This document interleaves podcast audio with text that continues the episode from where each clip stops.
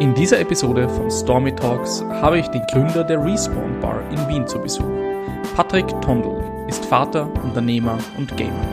Er ist ein Vorreiter der Gaming-Kultur in Österreich und hat mit seiner Bar einen Fixpunkt in unserer Community geschaffen.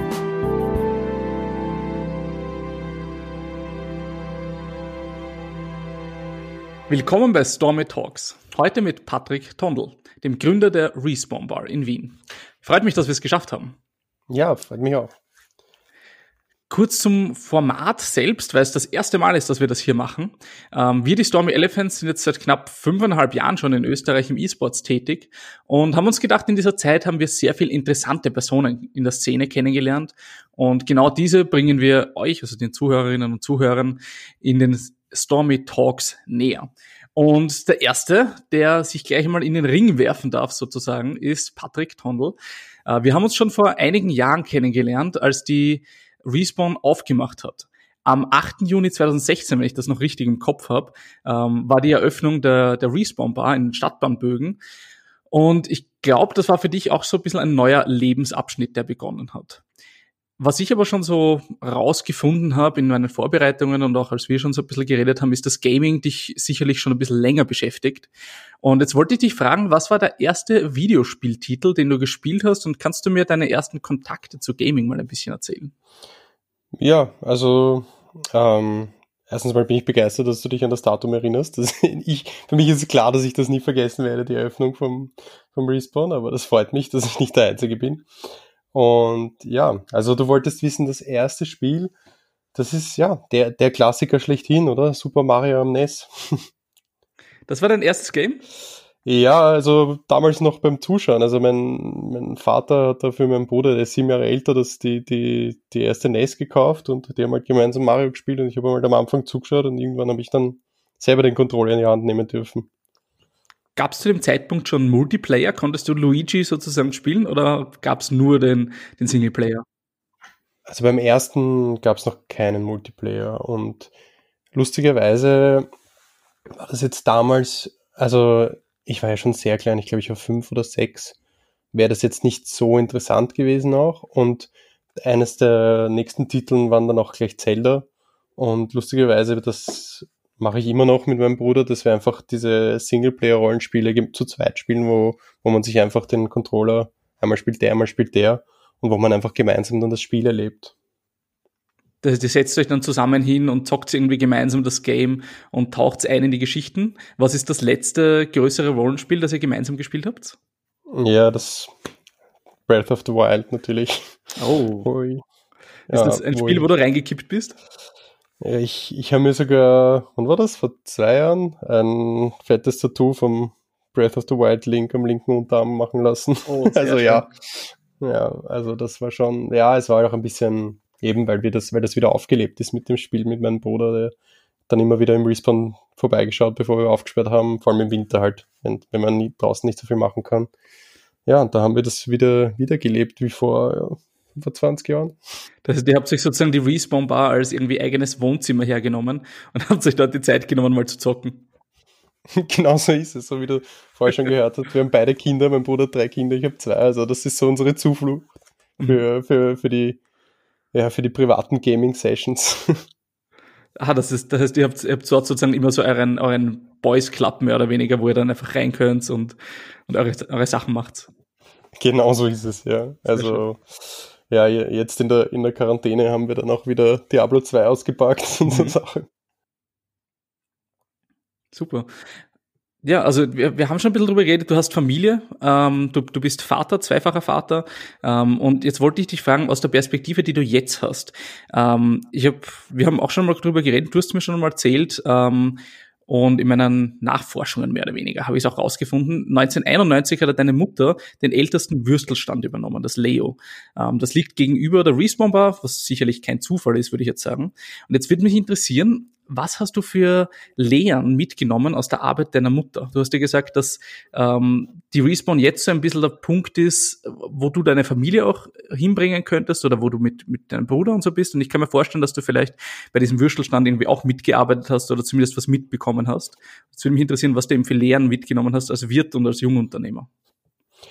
Ja, also der Würstelstand war immer schon ein Familienunternehmen. Also mein Urgroßvater hat den damals gegründet, deswegen der älteste, noch vor dem Zweiten Weltkrieg. Mhm. Und ja, also dann ist es zu meinem Großvater übergegangen, aber sowohl mein Urgroßvater als auch mein Großvater, die haben immer sehr viel Geschäften gehabt. Ein, ein, ein Beisel, eine Tankstelle. Also die, das waren halt immer schon Unternehmer. Also wir sind eine Unternehmerfamilie, sage ich. Wie meine Mutter dann dazugekommen ist zum Familienunternehmen, da gab es hauptsächlich noch den Eissalon, ähm, der schräg gegenüber ist, wo jetzt das Lager ist vom Würstelstand. Und ähm, das Leos Stammbeisel war das damals. Das war eben so ein, das Kaffeehaus von meinem Opa und halt den Würstelstand. Und meine Mutter hat sich dann irgendwie, hat das, ich weiß nicht, vom, sie kann es mir immer noch nicht erklären, wieso, aber ich habe sie mal gefragt, wieso, aber sie hat gesagt, nein, sie macht den Würstelstand voll damals und hat dann in den letzten 20, 25 Jahren, wie sie drinnen war, das zu, zu einer, ja, eigentlich Ikone raufgearbeitet, sage ich mal, im, im, in, in, in Wien. Ich, ist, man sagt, fast jeden, den man fragt, sagt, das ist legendär, der Würstelchen Leo. Aber man muss schon sagen, dass das nicht, ähm, das war schon harte Arbeit auch für meine Mutter, dass, dass wir diesen Ruf bekommen. Das war nicht so in die, in die Wiege gelegt. Und ich habe da natürlich auch immer wieder was mitbekommen, mitgearbeitet, so eigentlich hauptsächlich nur im, im soll ich sagen, im Management. Also ich bin kaum drinnen gestanden selber.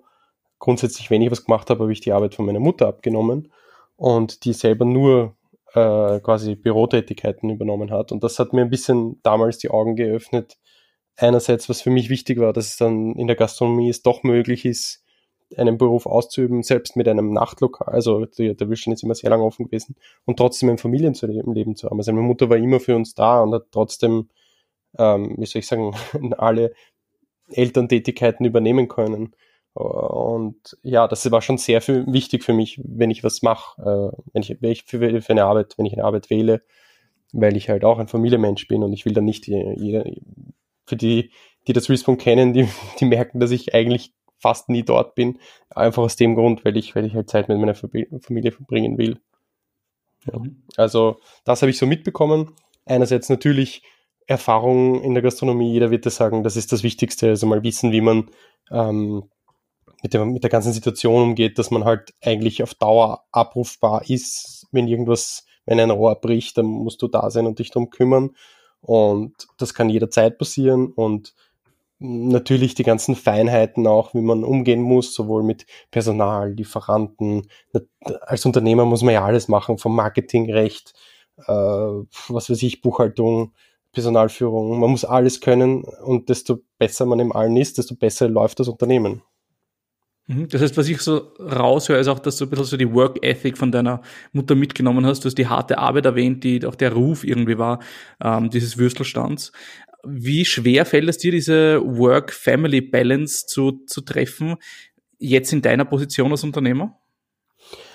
Ähm, ja, also jetzt natürlich viel besser wie am Anfang. Also ich muss ehrlich sagen, ich würde es nicht noch einmal so machen weil ich, es ist damals 2016, wie ich geöffnet habe, ist gleichzeitig äh, sechs Monate vorher meine zweite Tochter auf die Welt gekommen. Mhm.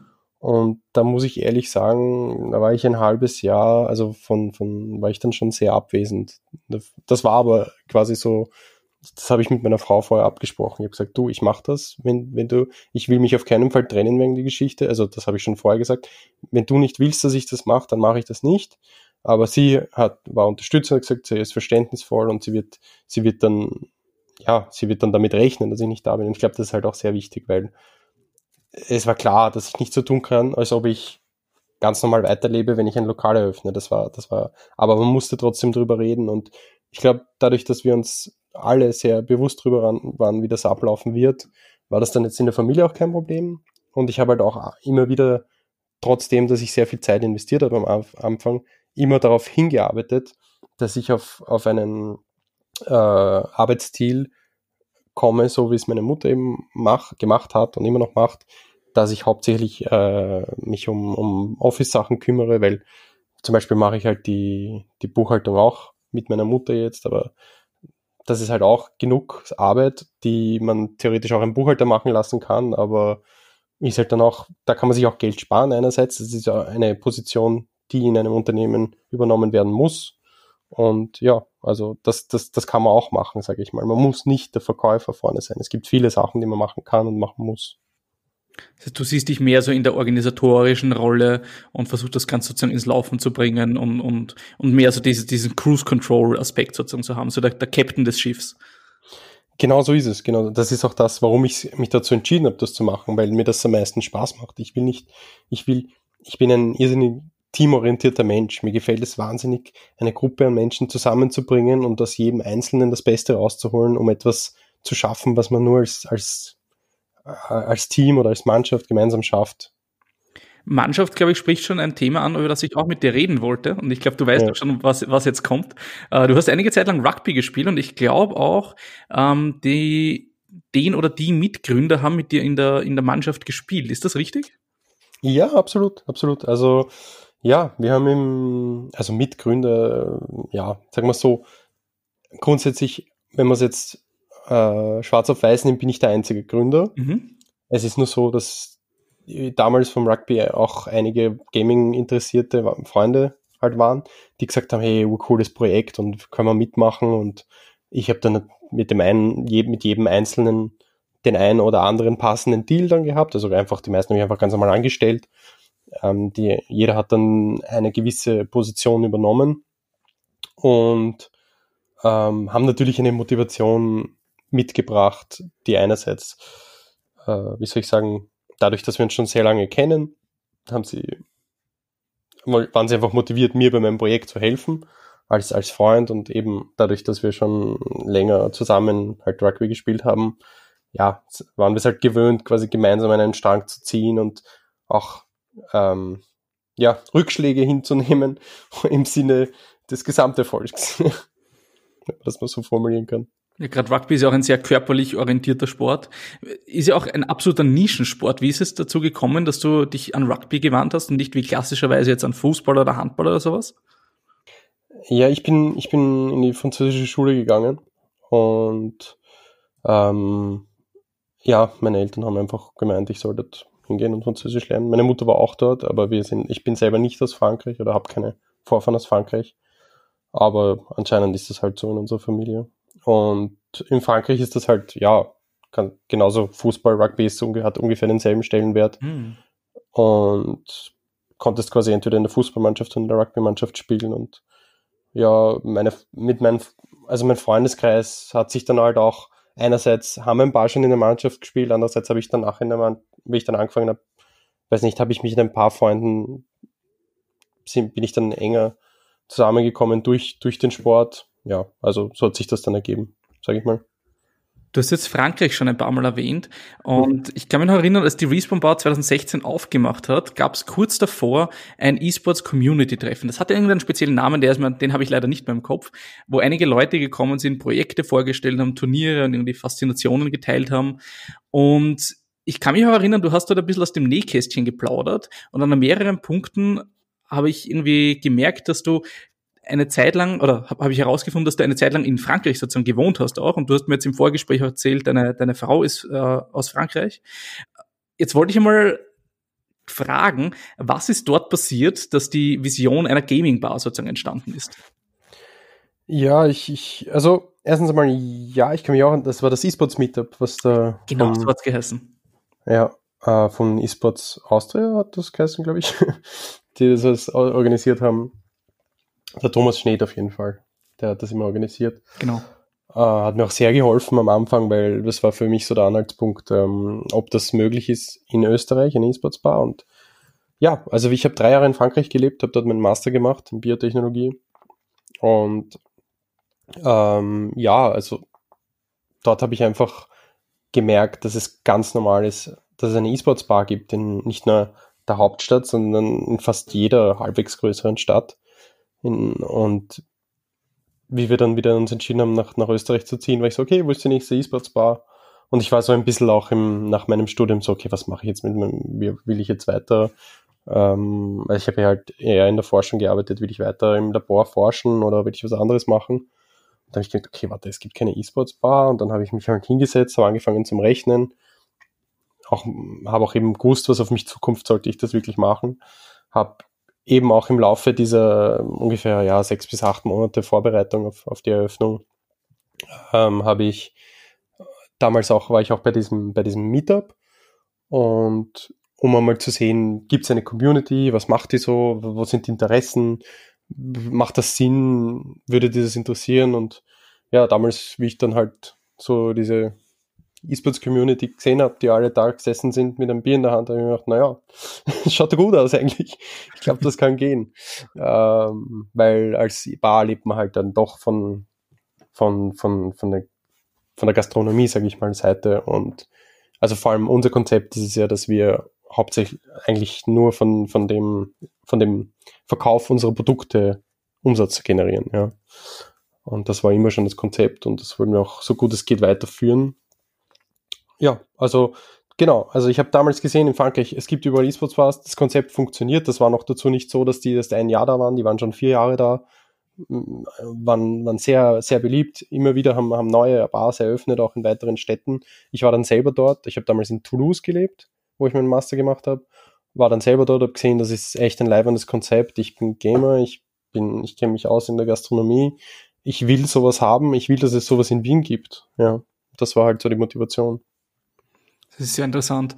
Wie hast du, ich sage mal, Frankreich ist für mich so ein, ab, abgesehen von irgendwie Paris, war ich in Frankreich noch nie und habe auch nicht besonders viel Infos zu Frankreich, muss ich dazu sagen.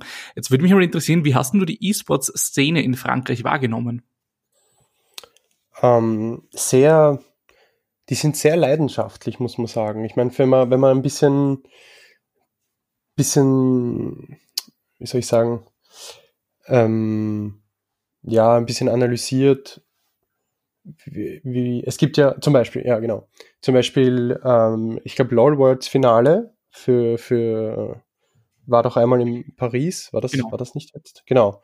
Und da hat man ja auch ein bisschen mitbekommen, wie so die Stimmung richtig ist. Und das, glaube ich, waren, viele haben ja, haben das auch sehr betont, also, keine Ahnung, die Caster oder die Spieler, wie, wie, wie euphorisch eigentlich die, die Zuschauer sind. Und ich war, es war auch in, es gab auch in Toulouse so eine Games Convention und die war auch sehr gut besucht in einem ganz auf einem Messegelände, sage ich mal, 0815 Messegelände. Also das Interesse ist auf jeden Fall da und nicht nur das Interesse, sondern die Art, wie sie sich für das interessieren, ist halt sehr frei. Also sie sind so, ja, ich bin Gamer und das taugt mir und ich gehe zu den Sachen und ich gehe, ich bin, ich bin Fan von diesem, äh, meistens sind sie auch sehr patriotisch, also sie wollen halt nur die französischen E-Sport-Stars und die französischen Teams, aber ja, ist ja nichts Schlechtes in dem Sinn, vor allem, vor allem ist es ja auch was, was viele, viele Spieleentwickler versuchen zu pushen, ohne es wirklich zu schaffen, aber ich habe halt gesehen, in Frankreich ist, wäre das Interesse eigentlich schon, schon da. Und ja, also sehr viel Leidenschaft, sehr viel, mm, ja, machen wir es einfach und ähm, doch, doch sehr viele Gamer. Und es ist auch so, für mich was, was ist es immer ein, ein Vergleichs, äh, ein guter Vergleich Frankreich. Es gibt zum Beispiel in Frankreich auch schon seit 2018, glaube ich, ähm, einen, einen Gesetzestext, der nämlich, das ist nämlich sehr elegant gelöst, der E-Sports-Athleten, ohne sie irgendwie zu vergleichen mit äh, Sportathleten, ihnen einfach dieselben Rechte gibt bezüglich Sponsoring und anderen Sachen. Also dadurch geht man einfach der Debatte aus dem Weg, ob das ein Sport ist oder nicht, sondern sagt einfach, E-Sport ist E-Sport, da, ihr habt dieselben Rechte, ihr kriegt ähm, Sponsoring-Verträge, ihr habt Turniere, ihr kriegt Spice-Gelder, es ist alles dasselbe und ihr habt dieselben Rechte, basta, keine Diskussion mehr. Das ist sehr smart gelöst. Also zumindest auf den ersten Blick würde ich einmal sagen, klingt das nach einer sehr irgendwie ein, nicht einfach unbedingt, aber nach einer sehr eleganten irgendwie Lösung. Ich kann mich auch noch erinnern, als äh, das war eben das League of Legends Finale, Worlds Finale, da war Soaz, der gespielt hat, ein französischer Spieler, und ich kann mich erinnern, wie die Halle da abgegangen ist, äh, wie sie als, als sozusagen ein Franzose auf der auf der großen Stage gespielt hat. Äh, wie unterscheidet sich die die österreichische Szene von dem, was du in Frankreich gesehen hast? Ähm, ah, das ist schwierig. Ähm, so, so, also ich, ich muss sagen, ich habe schon das Gefühl, dass es auf jeden Fall auch, auch prozentuell gesehen kleiner ist in Österreich. Also ich hatte das Gefühl, dass schon es einfach, Toulouse ist halt doch eine kleinere Stadt und dort habe ich schon gemerkt, dass es einfach mehr gibt mhm. als, als, also prozentuell gesehen, weißt du, was ich meine? Also wenn man 250.000 Einwohner in, in Toulouse und wir hatten trotzdem eine Game, eine eigene Toulouse Games Convention hatte geheißen, ah, wo die ziemlich gut besucht war. Also so muss man sich das vorstellen. Da gibt's schon ähm, ja, einfach ein sehr großes Interesse und, und das merkt man auch. Ja, und in Wien haben wir halt jetzt in den letzten, und das war damals, das war, was war das? 2016 habe ich geöffnet, das muss 2014 gewesen sein, ja. Und jetzt haben wir eigentlich seitdem die, wir haben jetzt die Game City in Wien, aber diese Games Convention war ungefähr so wie die Game City. Und jetzt muss man sich das vorstellen in einer ungefähr zehnmal kleineren Stadt. Das heißt, also ungefähr so ja, ist die Relation zwischen der, der Communities, würde ich sagen. Hm, das heißt, es sind einfach sehr viel mehr Interessierte oder zumindest Leute, die hinausgehen und auch aktiv auf diese Events gehen. Äh, weil das, das ist oft so eine Sache, die man, die man, finde ich, unterscheiden muss oder die man oft sieht, dass viele Leute sehr interessiert sind an dem Thema, aber deutlich weniger dann wirklich rausgehen und und ich sage mal auf jetzt E-Sports-Events gehen. Siehst du die Respawn-Bar da so ein bisschen als das Bindeglied zwischen den Leuten, die jetzt nicht zu einem fertigen Event oder einem vollen E-Sports-Event gehen wollen, aber trotzdem irgendwie was mit Gaming zu tun haben wollen in ihrer Freizeit? Ja, auf jeden Fall. Also das war ja das, das war ja, wie gesagt, also ab, abgesehen von der Game City, die damals, bevor wir geöffnet haben und auch 2016, obwohl 2016 noch nicht so E-Sport orientiert generell war, sondern allgemein Gaming-mäßig, ähm, war es auf jeden Fall für uns, ähm, wollte ich halt eine Plattform bieten, wo man einfach Gleichgesinnte äh, kennenlernen kann und mit ihnen was erleben kann, was, was ihr Hobby ist, was ihre Leidenschaft ist. Egal, ob es jetzt eben ein Finale schauen oder ein kleines Turnier spielen oder, keine Ahnung, ein, ein neues Spiel ausprobieren oder einfach nur sitzen, plaudern, vielleicht Magic spielen oder was auch immer. Ja, also das war, das war so, so der Gedanke dahinter, weil das hat es für mich so nicht gegeben in Wien und das fand ich extrem schade und dadurch noch dazu da, dachte ich mir genau diese Community hat es sehr, also wie soll ich sagen, ohne dass jetzt das blöd klingt, aber ich glaube diese genau diese Community äh, hat es sehr gebraucht, eine Plattform zu geben, dass man rauskommen kann, weil weil diese Computerspiele einem doch ähm, dazu bewegen, einfach nur zu Hause zu sitzen und nichts zu machen. Und auch, auch wenn ich selber sehr viel spiele, weiß ich, dass das auf Dauer nicht sehr gesund ist. Vor allem für, für, für den Geist. Wenn man auf eure Facebook-Seite schaut, dann ist ja die recht voll von, ich sage mal, Events und diese Events sind immer Turniere. Ähm, die gab es im ersten Jahr, soweit ich mich erinnern kann, nicht. Wie ist es dazu gekommen, dass ihr so viele Turniere veranstaltet? Also, so würde ich das jetzt nicht sagen. Wir haben zum Beispiel den Dota-Dienstag, den gibt es seit der ersten Woche. Mhm. Und gibt es jetzt vier Jahre. Also gibt es immer noch. Ah, ja. Also jetzt gerade nicht natürlich, aber sobald wir wieder dürfen, wird es den wieder geben. Also natürlich ist das jetzt kein Riesenturnier, aber wir haben halt so unsere Dota-Community, die sich sehr wohl bei uns fühlt. Die haben halt dann ihre 10 bis 20 Teilnehmer und die machen dann so ein Mini-Turnier mit gemischten Teams, wo, wo sie irgendeinen Schlüssel haben, der gerade mit wem spielt, damit es halbwegs ausgeglichen ist. Und ja, das Allerwichtigste ist, es taugt ihnen einfach, sie haben Spaß und sie haben ihren Platz, wo sie ihr Hobby ausleben können. Mhm. Was waren für dich so die großen Herausforderungen in den letzten vier Jahren? Weil wir gehen jetzt schon auf das, das, das vierte Jubiläum zu, ne? im Juni ist dann wieder soweit. Was waren so die großen Herausforderungen über die Jahre hinweg? Naja, Gastronomie, ersten drei Jahre ist einfach finanziell gesehen sehr, sehr hartes Pflaster und es wird einem dann nichts geschenkt. Mhm. Es gab immer wieder Momente, wo ich gedacht habe, ich muss eigentlich zusperren. Und das ist halt sehr hart, weil das heißt, das heißt ja im, im Gegenteil, das heißt ja nicht, dass man nicht hart arbeitet. Im Gegenteil, meistens hat man sehr, sehr, sehr, sehr viel Herzblut reingesteckt und am Ende des Monats schaut man und ja, so, wo, wo borge ich mir jetzt noch Geld aus? Damit ich, weil man eigentlich, wenn man noch dran glaubt. Mhm. Und weil, ja, das, das ist halt die Härte, weil man denkt sich, eigentlich macht man sehr viel, man macht sehr viel richtig und man kann nicht machen, was er will. Es braucht einfach Zeit und wenn dann am Ende des Monats man, wie gesagt, wieder, wieder, wieder nichts überbleibt äh, über einen längeren Zeitraum, ja, dann ist das sehr hart, aber weil, weil, wie gesagt, weil meistens war das in einer Zeit, wo ich viel mehr gearbeitet habe wie jetzt und jetzt ist es finanziell gesehen viel leichter.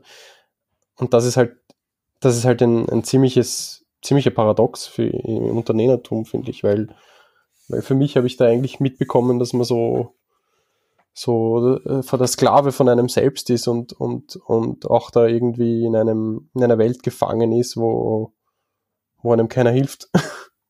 Was macht das mit einem psychisch, wenn man reinbuttert, reinbuttert, reinbuttert und irgendwie nichts ausschaut?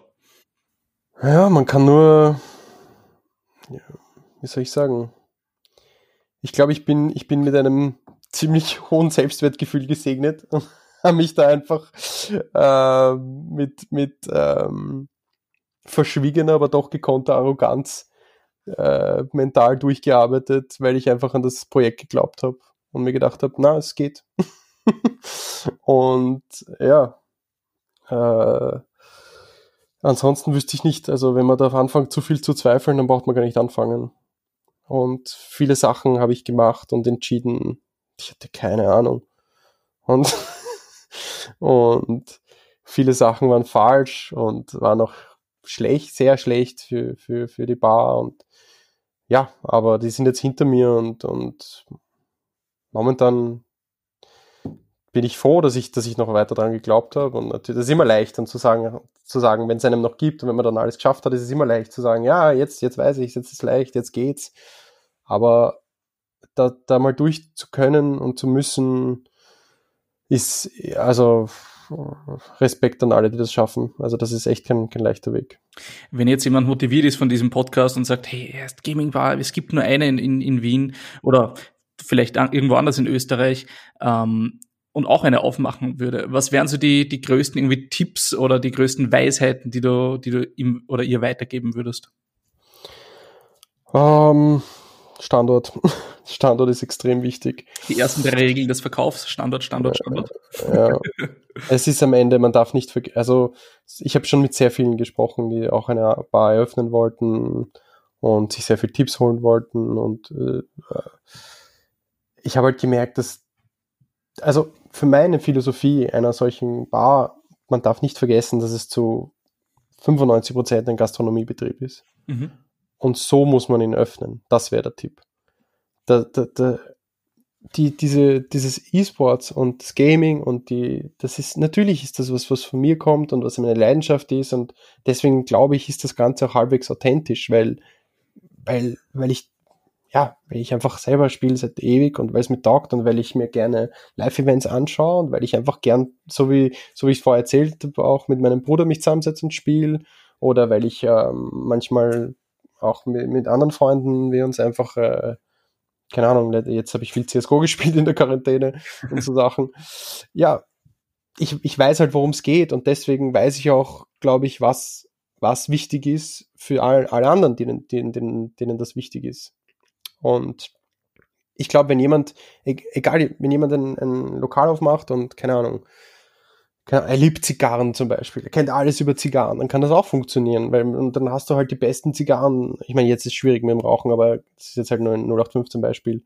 Also egal, was seine, was seine Faszination, oder keine Ahnung, 20er Jahre Musik. Und dann ist das deine Faszination. wenn du es gut machst und wenn du weißt, da gibt's andere, die das, denen das auch gefällt oder selbst, dass es so gemacht ist, dass es auch Interesse weckt für welche, die, die, die sich gar nicht bewusst sein sind, dass es, dass es so eine Vielfalt gibt an Dingen, die man, die man, die man da erleben kann, dann kann das immer funktionieren. Weißt du, was ich meine? Also ja. Äh, wichtig ist die Authentizität, die man, die man verwendet, um das Gastronomielokal zum Leben zu bringen.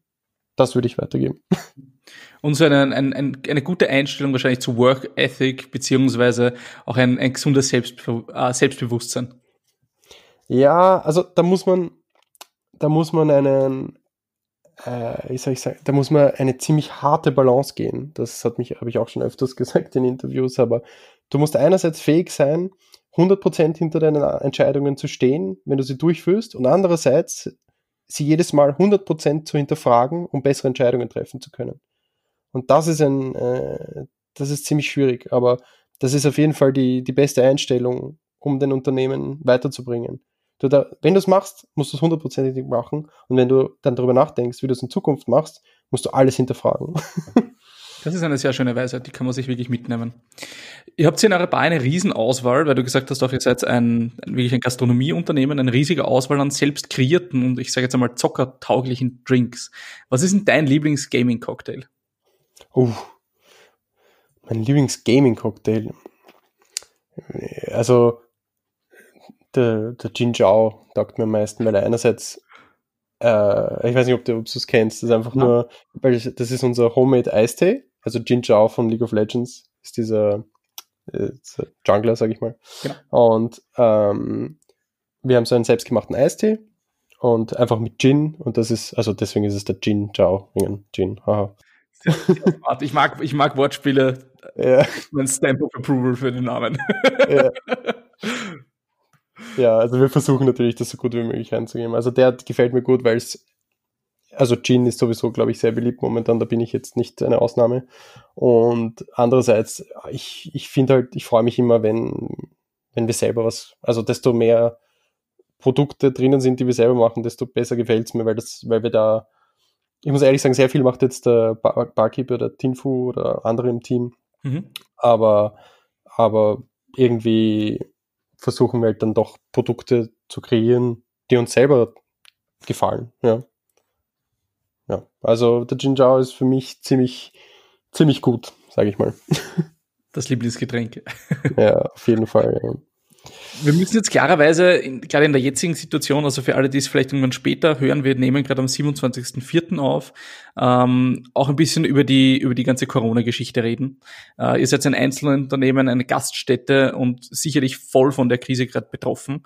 Jetzt wollte ich mal fragen, wie es, dir als Unternehmer in dieser Situation geht. Wie, wie, wie läuft das? Hast du jetzt gerade Dinge, auf die du dich fokussieren kannst, wo du sonst keine Zeit hast? Oder ist es gerade eher eine, eine Zeit, wo man vielleicht mehr Zeit für die Familie hat?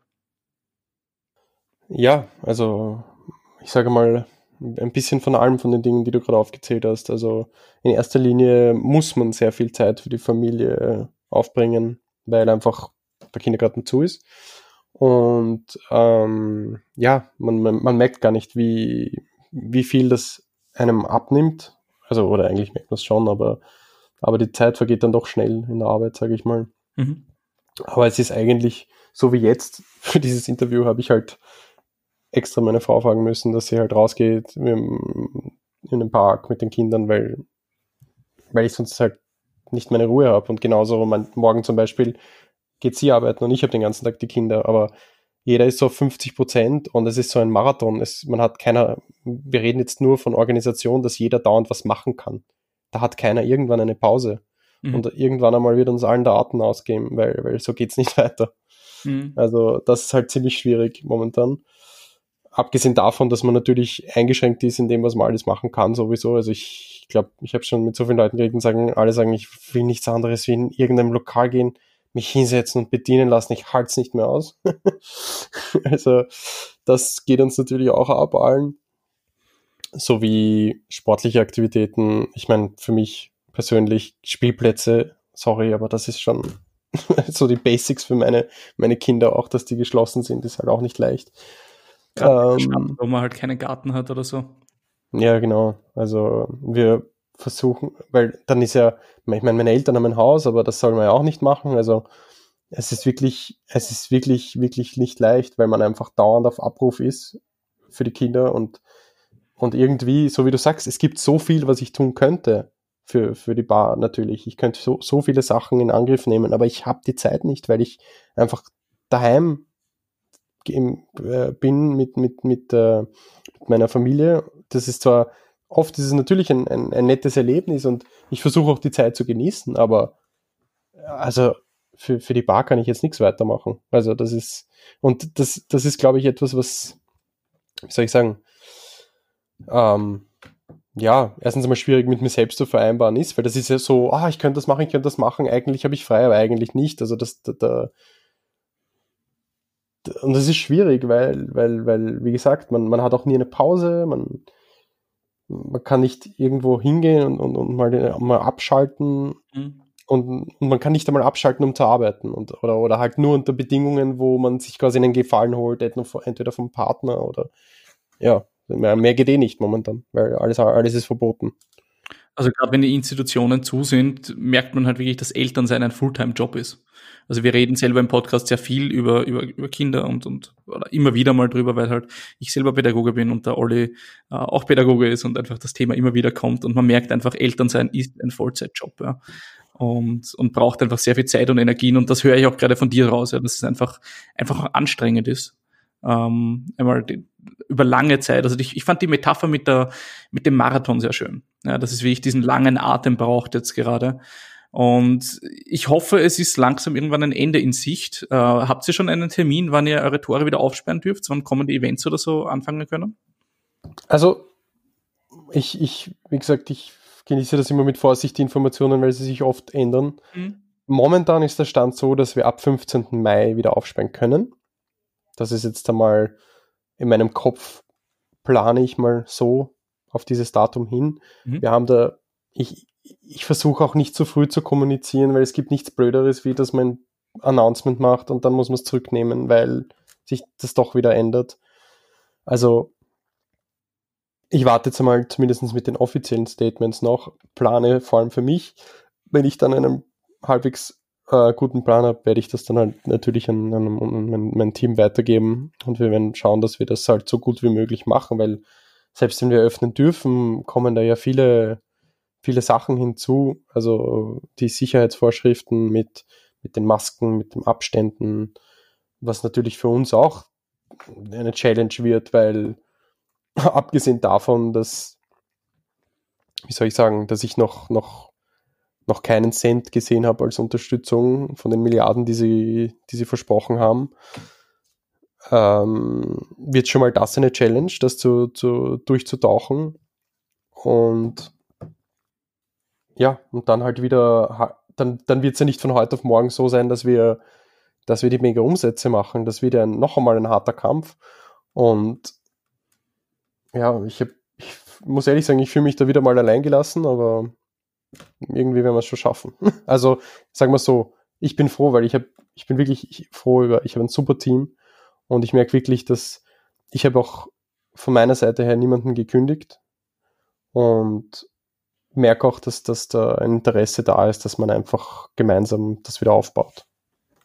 Ja, da hoffen wir alles, alles, alles Beste irgendwie und dass es hoffentlich wieder ins Laufen kommt bald. Ja, ich sage mal, an, an diesem Punkt ist es ein bisschen ein, ein, ein magerer Punkt, um, um dieses, dieses Gespräch ein bisschen abzuschließen, aber ich glaube, es ist ein guter. Ähm, ich sage Dankeschön einmal für dieses, äh, dieses sehr informative und interessante Gespräch. Ähm, für die Zuhörerinnen und Zuhörer, die die Respawn finden wollen, wo bekommen sie mehr Infos über euch? Ähm, ja, ganz simpel einfach äh, respawn.at oder über Google. Da sind dann auch unsere Social Media Links. Ansonsten Respawn Vienna sind wir auf Facebook, respawn.at auf Instagram auch. Ähm, die, wir haben so, dass wir unsere wöchentlichen Eventkalender meistens auf Facebook kommunizieren. Als in, und äh, es ist aber auch auf der Homepage drauf. Auf Instagram scheren wir mehr so Eventbilder und so Sachen. Ähm, ja, also wir planen jetzt auf jeden Fall am, am 15. Mai wieder aufzusperren. Eventuell, ich weiß noch nicht ganz genau, jetzt momentan überlege ich mir vielleicht ein Smash-Turnier, aber schauen wir mal, wie das ist. Es wäre auch ziemlich leicht, weil Wi-Fi-Controller und jeder kann sagen, die, die, nehmen meistens eh einen Controller mit oder halt, die haben ihre Gamecube-Controller, die stecken sie an, aber das sind meistens ihre eigenen. Also das wäre halt ziemlich, ziemlich leicht auch von den Vorschriften, glaube ich, durchführbar. Müssten halt schauen, dass wir die Teilnehmerzahl begrenzen. Also ja, also 100 Fragen in meinem Kopf diesbezüglich, aber das ist auf jeden Fall der, der Plan und der Hoffnungsschimmer am Horizont. Genau, den muss man sich klammern. Ja, und wenn du da draußen gerade schon dabei bist, ähm, überprüf auch nochmal, ob du diesem Podcast schon folgst oder ihn abonniert hast. Ähm, und wenn dir der Gesprächspartner ähm, gefallen hat, lass uns klarerweise irgendwelche Likes oder so da. Ähm, wenn du dir einen Gesprächspartner oder eine Gesprächspartnerin für einen Stormy Talk für eine Stormy Talk Folge wünscht, schreib uns auf Twitter, Instagram oder Facebook oder du erreichst uns auch über unsere Podigy Seite.